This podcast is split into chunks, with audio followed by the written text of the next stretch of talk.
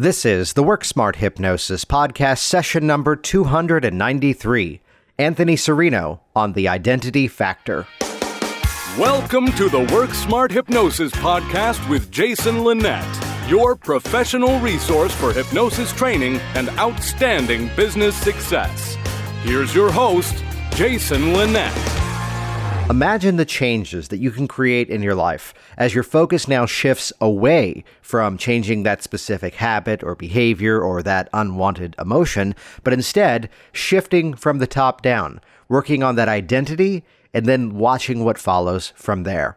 Hey, it's Jason Linett, and we've got Anthony Serino on the program this week, sharing an incredible story of transitioning, you know, like most people do, from a career of tattoo removal into hypnosis you know, like you do. But it's an amazing story of, first of all, his significant weight loss as a result of working with hypnosis, and then recognizing how even just one single session kind of got the foot in the door extremely strongly to then create even greater changes and then being drawn into this community as well. And some great stories about his work with clients and different approaches, and some interesting takes on some classic strategies.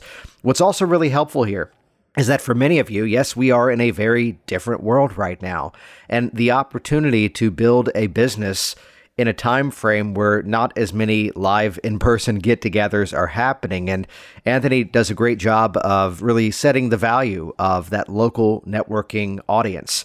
It's where I'd share as much as in programs like Hypnotic Business Systems I teach the search engine optimization strategies that we've actually found to be extremely effective and just proven to work for hypnosis. The challenge becomes, though, it's easier to win a local search than it is a global audience. Though, as Anthony says here, you don't have to be the only expert, you just need to be an expert. So the opportunity to then sort of pivot beyond just that local audience and then get that national and even international footing by way of communities that are online, launching his own podcast, which you can find links to all of this over in the show notes at worksmarthypnosis.com to check out his podcast, his websites, and all that good stuff over there as well. While you're there too, of course, check out Hypnotic Business Systems. Com.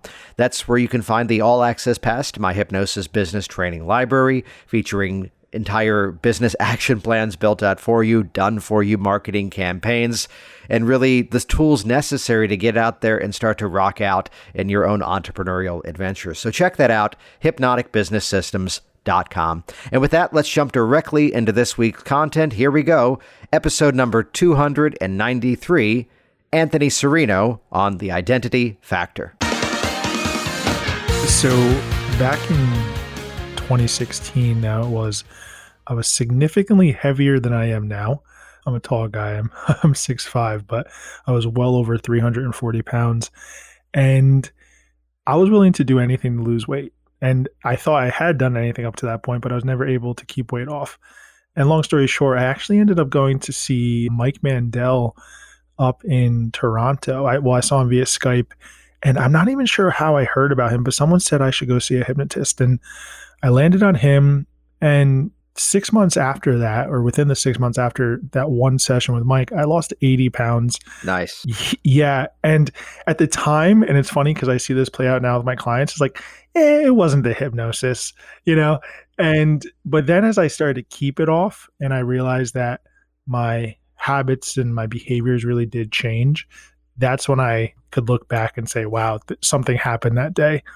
So, and then I did what any normal person would do, and I spent, you know, countless hours and thousands of dollars, like many of us have listening to this, right?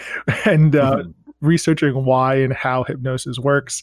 And yeah, I dove headfirst, and I've been doing it ever since. Yeah, I love what you said there, where you kind of went back and forth around. I can look back and it wasn't the hypnosis, but then again, the hypnosis was the spark. Exactly. But I think, yeah, yeah I think too, it, I, I realized eventually it was the hypnosis. It was that moment, but at first I, I didn't think so.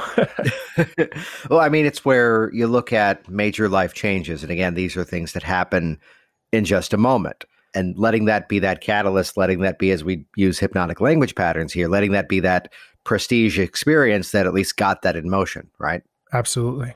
So then jumping into sort of your own self study at that point, what were some of the next steps for you? So I researched a bunch online and then I figured, well, I may as well go to the source that helped me. And I went up to study with Mike and Chris up in Toronto, which was really cool, doing the uh, Mike Mandel hypnosis or the architecture of hypnosis, I think it's called up there. And that just blew me away. They're like a fire hydrant of mm-hmm. information mm-hmm. that week. and I almost, I was like, uh oh, what I just get into? But it really opened up this like beautiful landscape that is hypnosis. So I started, I started coming home and, and doing it for free for friends and family. And there was really no intention to make money at it. I just kind of wanted to help people but then there's only so many hours in the day and i had to start charging people so. So what was the what was the career path before that?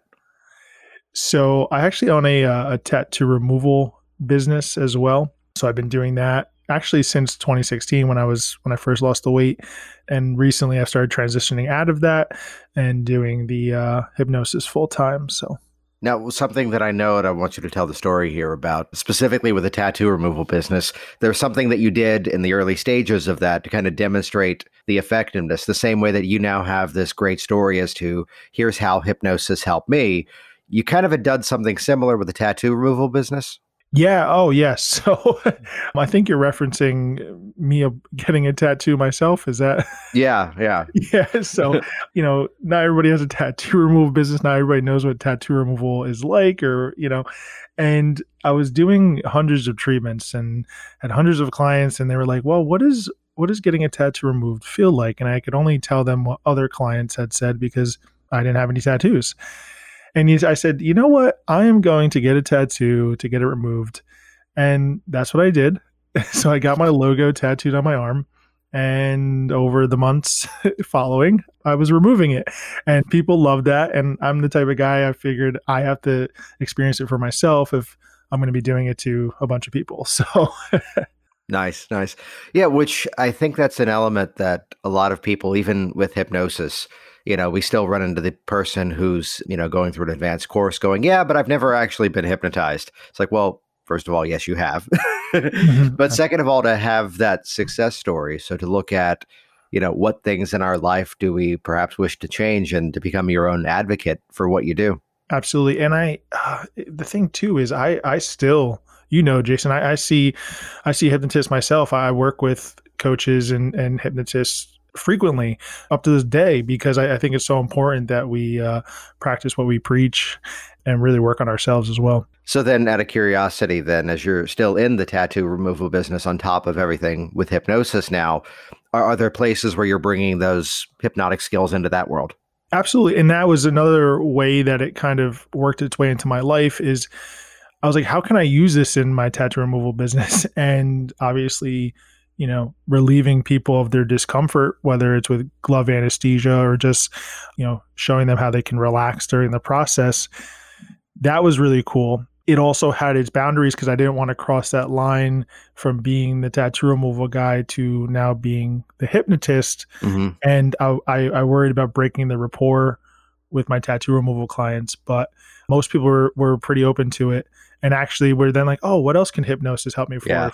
you can numb my hand what else can you numb you know? Like and i say that you know jokingly but seriously they they they they figured out that they could apply what i was helping them with in that uh, treatment room to their life whether it be anxiety or weight loss or things like that. You know that brings up a really interesting quick sidebar that you know to look at there you were in an extremely specialized situation and on their own, they were drawing some associations and connections to then ask about other things. So that ability to really niche down to something extremely specific, people will fill in the gaps for you. Absolutely. And what's cool is with tattoo removal, it's about transformation as well. Mm-hmm. And it, it's pretty congruent with what I do with the coaching and hypnosis now. And actually it was it was great because I was able to build this huge list of clients from my other business that I now can tap into for hypnosis. Yeah, let's let's talk about that for a moment because I've when I when I do the train the trainer program with Richard Nongard, we often well one of my things is always about look for the hyphenates. and what I mean by that are here's the person who teaches yoga, but also happens to do nutritional coaching. And because they already have two specialties, they're probably likely going to add hypnosis. Mm-hmm. And that's that's an easy market to target. But to look at this aspect of where you were inside of that and you know, here was this other set of skills. Is there something that the tattoo removal business has informed you in terms of how to work with your clients as the hypnotist? Absolutely. I mean, just the logistics of running a business, first and yeah. foremost, because it's my belief that if we can't market ourselves better than we do what we do, um, then we're not going to be as successful as we as we probably could be and that was a big thing for me is how to package myself and how to one build rapport and two maintain ongoing relationships with clients that really mapped over to an ongoing coaching relationship let's say yeah. So talk about for a moment that ability to take that existing audience from I want to say a similar yet also extremely different business and mapping those people from that world into the other world. Yeah, so the first thing I did was I started broadcasting my new services with hypnosis to my email list mm-hmm. and just sending out like my story, talking about my weight loss journey. And naturally, people were like, oh, cool, I want to lose a bunch of weight really quickly and they were reaching out and said, "Hey, Anthony, how can you do this?" And what that showed me first was that I was selling a result. I wasn't selling them anything yet, but I was talking about the result yeah. first and foremost. And they were like, "Okay, if Anthony can do this, I can do this. How how did he do it?" And that was my kind of foot in the door. And then that built organically, you know, starting online when this pandemic hit, I was able to easily transition into that. So yeah, what's what's really great to highlight there was beginning with just story, beginning with metaphor, beginning with bringing them into something as opposed to, hey, everybody, remember you paid me for this? You can pay me for that now. yeah. And actually, it was those people who were kind of turned off when I said, oh, you should use hypnosis. You should try this, you know? Mm-hmm. And yeah. So it was actually, it was a blessing that I had built that audience first. And I know not everybody has that, but I was fortunate in that capacity. Well, it's surprising that a lot of people who come through trainings, whether it's the hypnosis training or even some of the business stuff that I do, they they have some kind of built-in audience already, and there's this caution, there's this fear of, oh no, but that's for a different thing, you know. Which, depending on the market, of course, it could be an extremely big leap. I'm trying to remember who it was that actually was in the business of breeding hermit crabs which is an extremely specific reference. And now I'm forgetting who that was and probably shouldn't say anyway. Uh, but the transition of, hey, remember when you bought these smelly crabs? Hey, check this out. Help you stop smoking or help you not notice the smell, perhaps. But to look at, again, how we can get into that and just simply offer the story, and some will follow and some won't. And I have a horrible representation of this in my brain, which is the fact that in all the old stories, Dracula would not come into the house unless he was invited which is not the most inspiring metaphor, but if it works, it works. so then getting up and running, did you begin by kind of picking, let's say, a specific niche, or was it something else of a general nature? What was kind of your focus in those early days of this? Well, it was pretty organic for me to start doing weight loss mm-hmm. because that was the easiest thing for me to kind of have a little bit of proof of concept was my own story and people seeing that before and after pictures is huge. And I know you had helped me along the way, making sure that I kept that top of mind for people and, and at the top of my marketing. So people saw that. So it was a lot of weight loss at first. But the biggest thing that really people started asking me about was anxiety. Mm-hmm. And at first I had like this imposter syndrome, like, am I supposed to be working with these people? You know? But as I've gone on, I realized, you know, anxiety as I, have heard uh, Dan Candell say, this is you know it's an umbrella term for worry, doubt, fear, all all these different things, and hypnosis is great for it. So I was seeing a lot of people for anxiety right off the bat. And that was whether, you know, I'm, I'm heavily involved in my small business community. I know you've been in BNI before and we've talked about that. So all these local networking groups really helped. And that really helped me blossom because I had access to these relationships that I had been harboring already and the rapport was already there. So, yeah, talk about doing that in the midst of, oh, you know, global pandemic, where these big scale meetings, I mean, I'm flashing back to speaking to not the Chamber of Commerce, but the uh, Alexandria City Rotary, which I've spoken to Rotary groups, which were three guys. as well as the one, the Alexandria City, which was like 150 people. And I believe they actually said, Hey, sorry, it's right before a holiday, so we've got a smaller crowd. I'm like, what? so eh, chat with us about doing that in the midst of a time where there's not as many gatherings. Absolutely. So our group, for people obviously that don't know BNI, it's a networking group that's international and we have different chapters all over the world. But our local group had about 30 people before the pandemic, which I think is a pretty large size group for yeah. BNI, at least in the Northeast. And we'd meet weekly in person and we'd all get to do our little sales manager minutes and and give our pitch for our business. And then the pandemic hit and we had to transition to Zoom, which if you're not familiar with BNI, Jason, you know there's there's some people who have been in there for like 17 years, 20 years oh, that that don't want to switch over. so luckily we had a president at the time of our chapter that it was seamless. So we moved everything online. I'm actually the incoming president oh, starting oh, nice. this tomorrow, tomorrow morning actually. And everything we have a slide deck and it runs pretty seamlessly. So it's been cool that everything's moved virtually and we've still been able to maintain. Yeah, what's interesting is that, you know, looking at we, we did the episodes 260 through 270, which was all about highlighting people who worked on Zoom. And the consistent feedback from so many people from that who had shied away from that originally was that, well, as soon as you do it, you then kind of go, oh, I get it now. Mm-hmm. and I'm flashing back to the people in the chapter that I was a member of that, yeah, had been there ever since the origins, 15, 20 years or so. And to see that, did the membership stick through that, or did it grow, or did it drop, or what happened? We only lost two people and I think it was just going to happen naturally, anyways, regardless of the pandemic. And we actually gained a person because of the fact that we were virtual. So yeah, all in all, it, it was it was an easy transition, and I think it's actually almost it's better because people were more engaged in some capacity because we're all looking at each other. Yeah, and I think you know with you running your courses online, you've probably noticed that as well. And so yeah, it's been good throughout.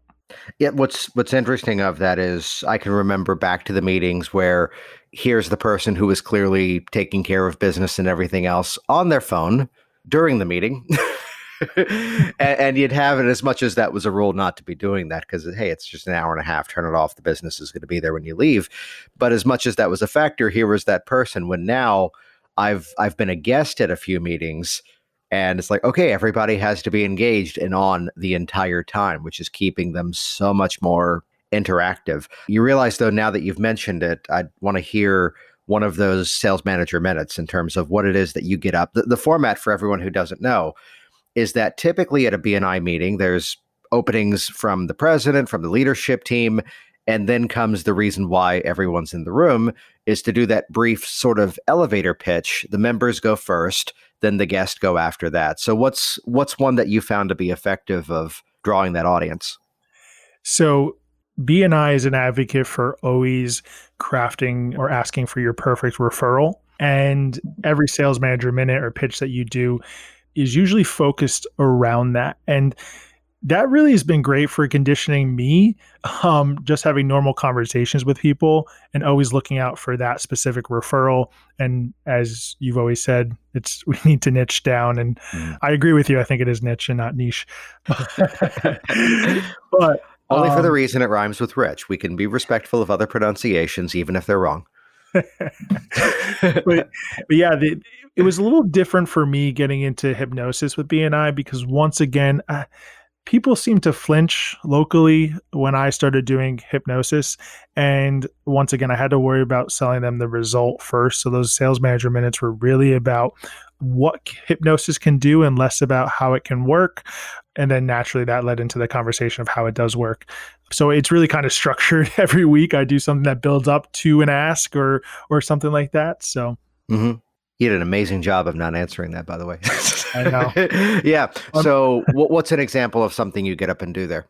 So I would, it, it always baffles me because we always, you know, we all know each other, but we're always like, hi, this is, you know, I'm Anthony yeah. Serino. And well, the, a, the uh, phrase in the groups that I was a member of, I was a member of two different groups over time, was always that, well, the meeting is for the guests and mm. the actual one to ones that happen afterwards are the core of the membership. So there is that aspect of again staying top of mind, though.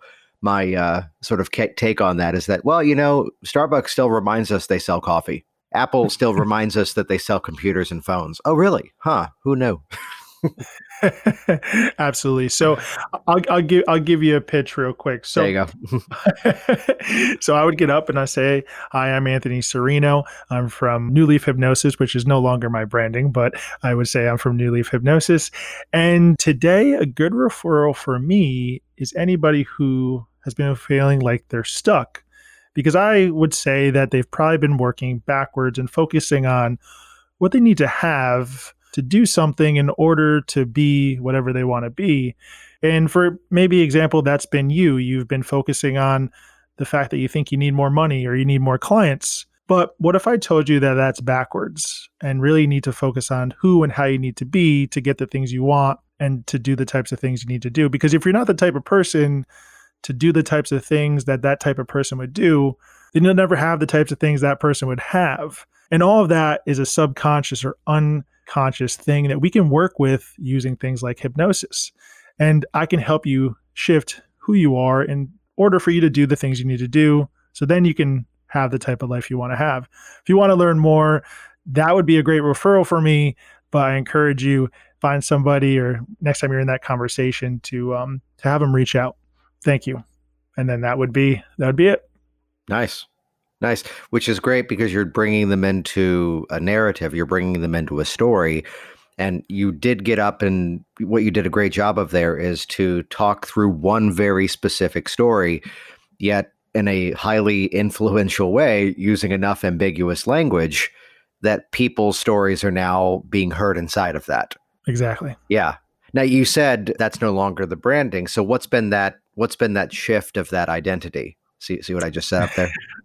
yes. So I, have uh, I've since launched a podcast called The Identity Factor because something resonated with me about six months ago, and it's what I just alluded to in that in that little pitch. There was that we really need to focus on who and how we're being, and people listening to this probably have heard of that be do have model that really resonated with me because that the identity, who we're being, how we're being, is just a culmination of our past experiences from childhood, you know, all the way up to the programming up until now.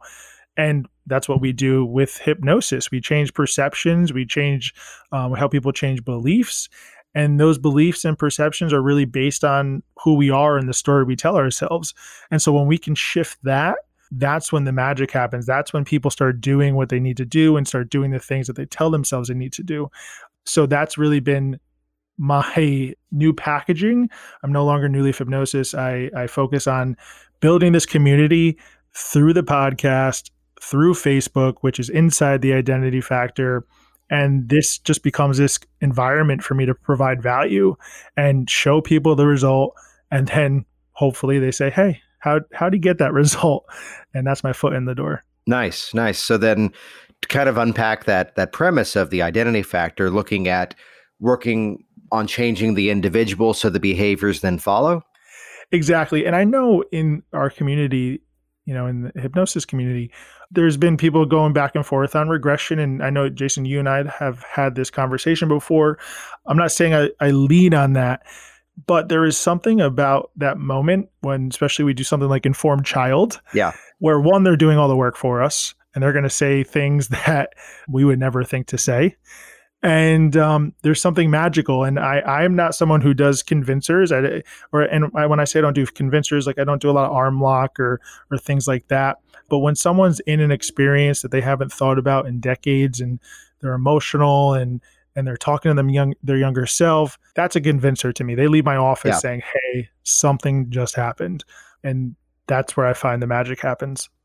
And that is actually a point I think that is right inside of Dave Elman hypnotherapy. And I know Larry talks about this too. He has a segment he refers to as the quote, half remembered happy place, which is just a great term, by the way. But it's that moment where the person is now re experiencing something that they didn't know they'd be re experiencing. And that served as well as another moment of hypnotic conviction. So we can do the overt convincers, which is a big part of what I do, but also that's part of the change process for me. It's not just the hypno stunt, but it's also that emotional conviction satisfies really the same point. And I'd, I'd agree with you that I'm someone who's fallen away from the purity of the, uh, dare I say, the metaphor of the experience but instead lean back on the metaphor of the experience that it's that informed child moment where basically we've now got a client doing direct suggestion and hypnosis on themselves.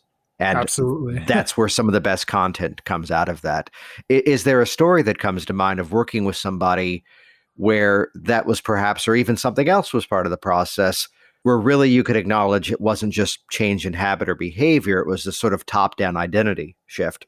Most recently I had someone who came to me. She was a business owner, and she felt like uh, she she couldn't be as creative as she used to be when she was younger. And we went back and we just found a couple times where she was younger in school. And for example, I'm not I don't lean heavily on, you know, the initial sensitizing event or the activating events or anything like that. But we got back to a time when she was in kindergarten and she was writing her name with little pictures around it when she was supposed to just be writing it to practice her handwriting. And her teacher yelled at her in front of her whole entire class. And we went through a bunch of other memories just like that where her create creativity was stifled. And clearing those up she did it herself. She was like, like she was literally having this dialogue with herself the entire time for about a half hour. I, I nice. barely said anything. and she goes, Oh, that's why I haven't been as creative and, and all these different things. And I'm just like, wow, I, I should pay her or she should pay herself for doing this. And she came out and you could tell there was a shift at her, literally at her identity level where she she knew she could be creative. Now she could be that person without fear of ridicule or or anything like that. Yeah. So then how are these people finding you? Now you mentioned launching the podcast. You mentioned having activity on facebook. What's working for you? So definitely the podcast is cool because you become an instant expert. I gotta be i gotta be honest with you. I don't know anything more than I knew before I started the podcast a couple months ago, right? I, I mean, I do, but not anything where someone would be like, oh, uh, he knows infinitely more now because he has a podcast. No, that's not it. But what it does is like the new business card, right? Mm-hmm. And I don't do it to say I have a podcast. I do it to become that instant expert in something. But what it's doing now is it's providing value to people. It's it's a source for me to give that content at scale and then funnel them into my Facebook group, which is which is the goal.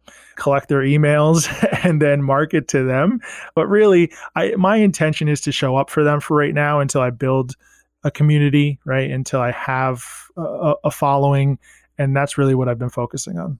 That that's probably I'd say one of the more sustainable methods. And we can take that dialogue and switch out podcast for blog, for writing articles for a local paper, for writing articles for someone else's website. As you know, there's many platforms out there where you can be that guest contributor of that ability to really put yourself out there and really share that story. And, you know, I, I share the side note as we're in the midst of prepping the launch of another project. And it was in the midst of building that, question always came back to what were the assets that we needed to pull that off? And at the point it was, oh, you know, let's just make this simple. Uh, TED Talk, book, podcast. Okay, yeah, just do that.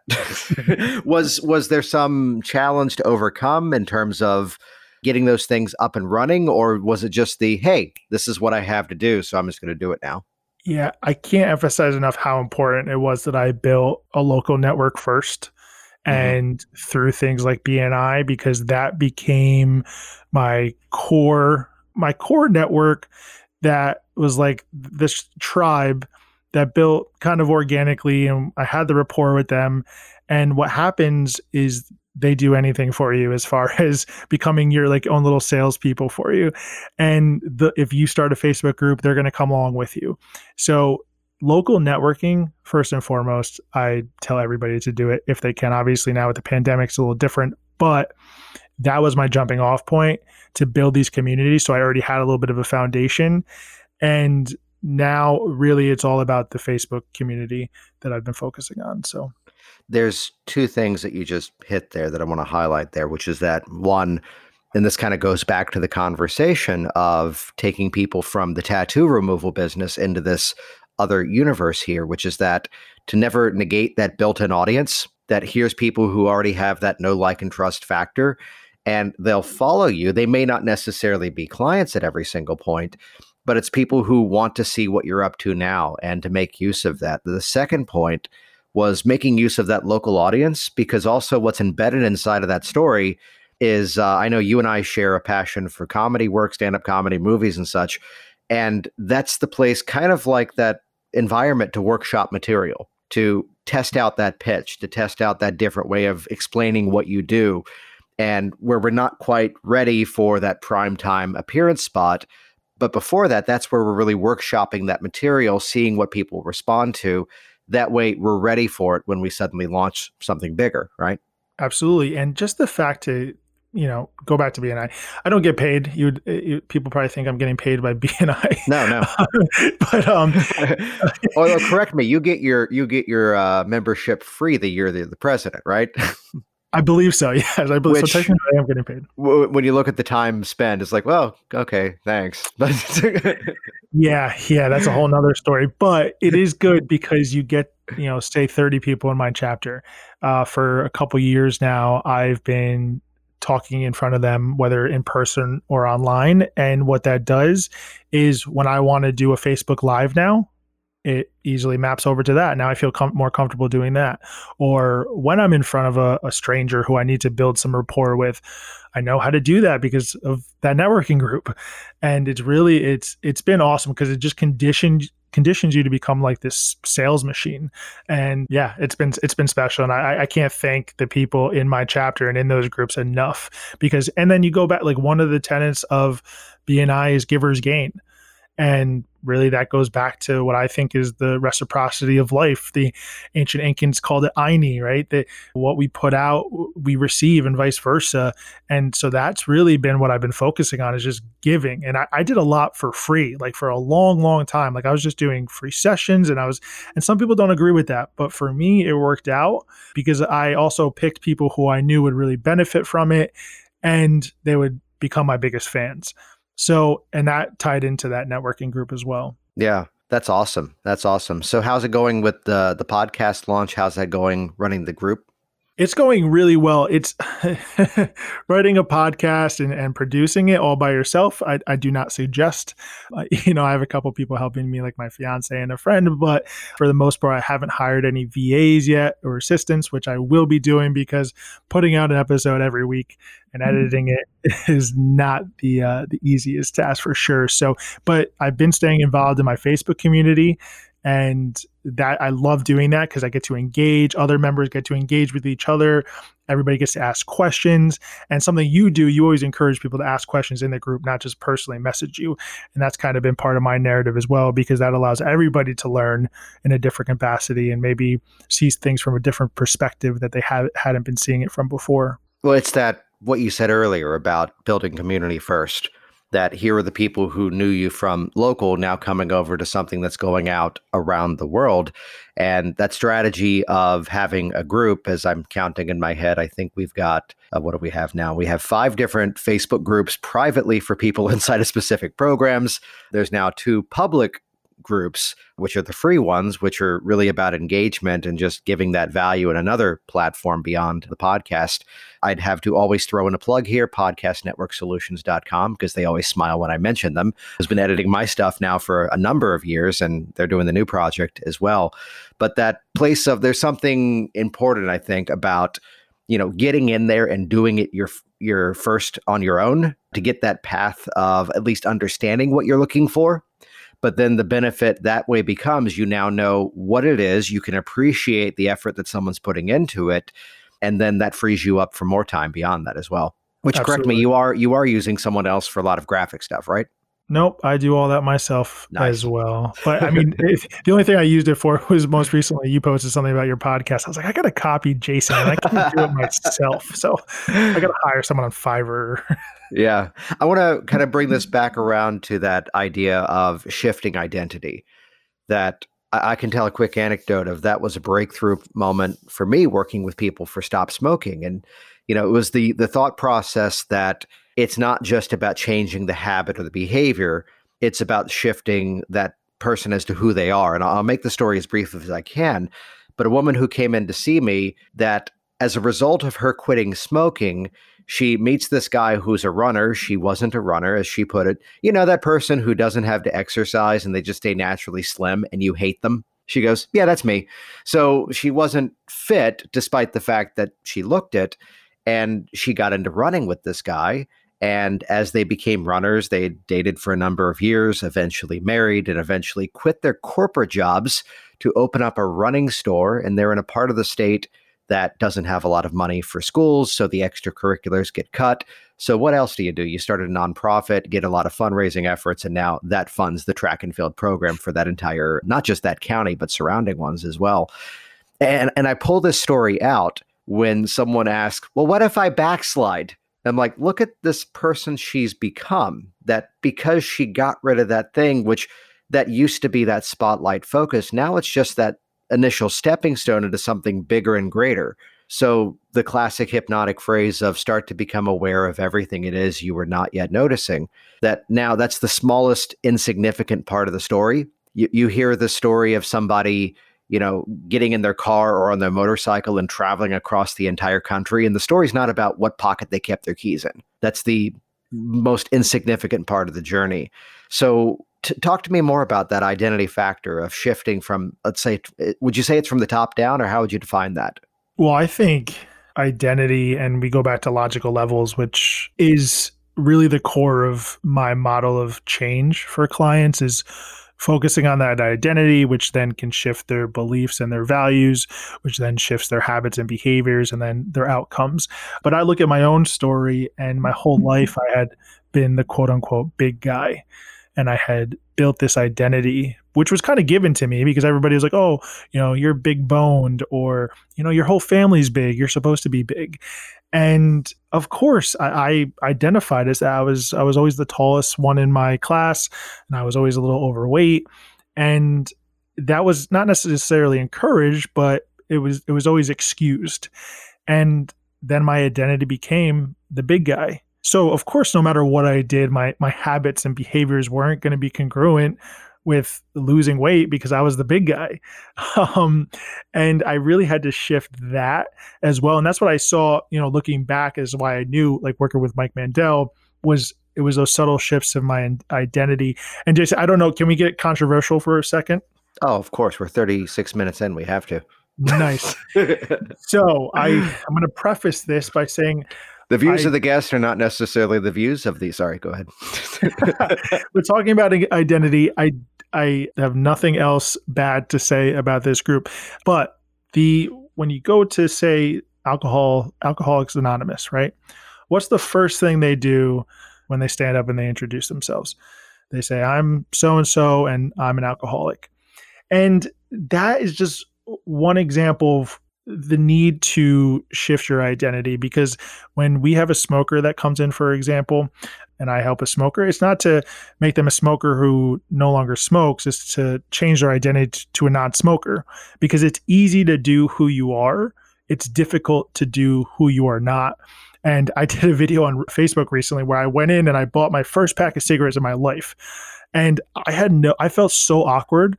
You look so no cool, though. No, sorry, go ahead. I had no idea what to do. I didn't know how to really open the pack of cigarettes. I didn't know. I didn't even have a lighter because I, I forgot that I need a lighter. And why is that? Because I'm not a smoker. It's not part of who I am. And once again, it's difficult to do who you're not. It's easy to do who you are. So yeah, I look at. See, I'd follow up with the question. This is where I had to pull up my agreement frame. Uh, yes, and is the identity working for you? So, yes, there may be a, a pop, part of the population we're still continuing to identify as the problem is serving them. But then again, not everything is a match for everybody at every specific point in time. So, for the people who that may not be a fit for, there's an alternative way to look at it too. Absolutely. And you know, I, I, tell people, look, if you're happy with where you're at in life and your identity is serving you and your beliefs are serving you, great. But if you look in your bank account or you look in the mirror or you look at yourself and you don't like what you see, then I encourage you look at your beliefs, look at your values, look at who you're being and how mm-hmm. you're being, and really audit yourself and see how that's affecting the things you have and the things you're capable of doing. There's a phrase I keep using that is that when you're the person who does the thing, you're the person who does the thing, which goes back to, and I learned this from Jeffrey Ronning, who was stagehypnosiscenter.com, that early on when I was in that part of my career, I had a regular weekly program somewhere. And I didn't have promo, I didn't have a good website yet, but I was able to say, oh, well, I could send you a video or I can give you tickets to my show. It's on Monday nights over at this place in Baltimore. And that was what was booking me. And we would give out so many free tickets to people who wanted to book me for other programs. Of course, they never came, but the difference was everyone else was sending a DVD. Remember those? Only I was going, you could actually just come to my program and actually see it for yourself. So when you're the person who does the thing, you're the person who does the thing. And that then translates directly over to the business of what we do. We opened up a conversation in one of the groups the other day about when it's right to raise your rates. And so many people were in that mode of, I don't know if I can, I don't know if I should, which, you know, when, when you're the person who suddenly gets paid that value for what you do, it, it sets a new benchmark. I mean, I even go oddly extremely specific to the uh, the sort of caste system that was regional theater. One of the companies I worked at was there's different ratings of regional theaters from A plus to A to B to C to D and then to D minus. And it's horrible that it's named that because it makes it sound like it's quality. No, it only relates to the size of the audience. How many how how many butts and chairs can they have? And that was the delineating factor. So, of course, when suddenly they renovated one of our spaces, we graduated from a LORT B, League of Res- Regional League of Resident Theaters, from B to A. And, but the difference was suddenly now, yes, we all had to be paid more.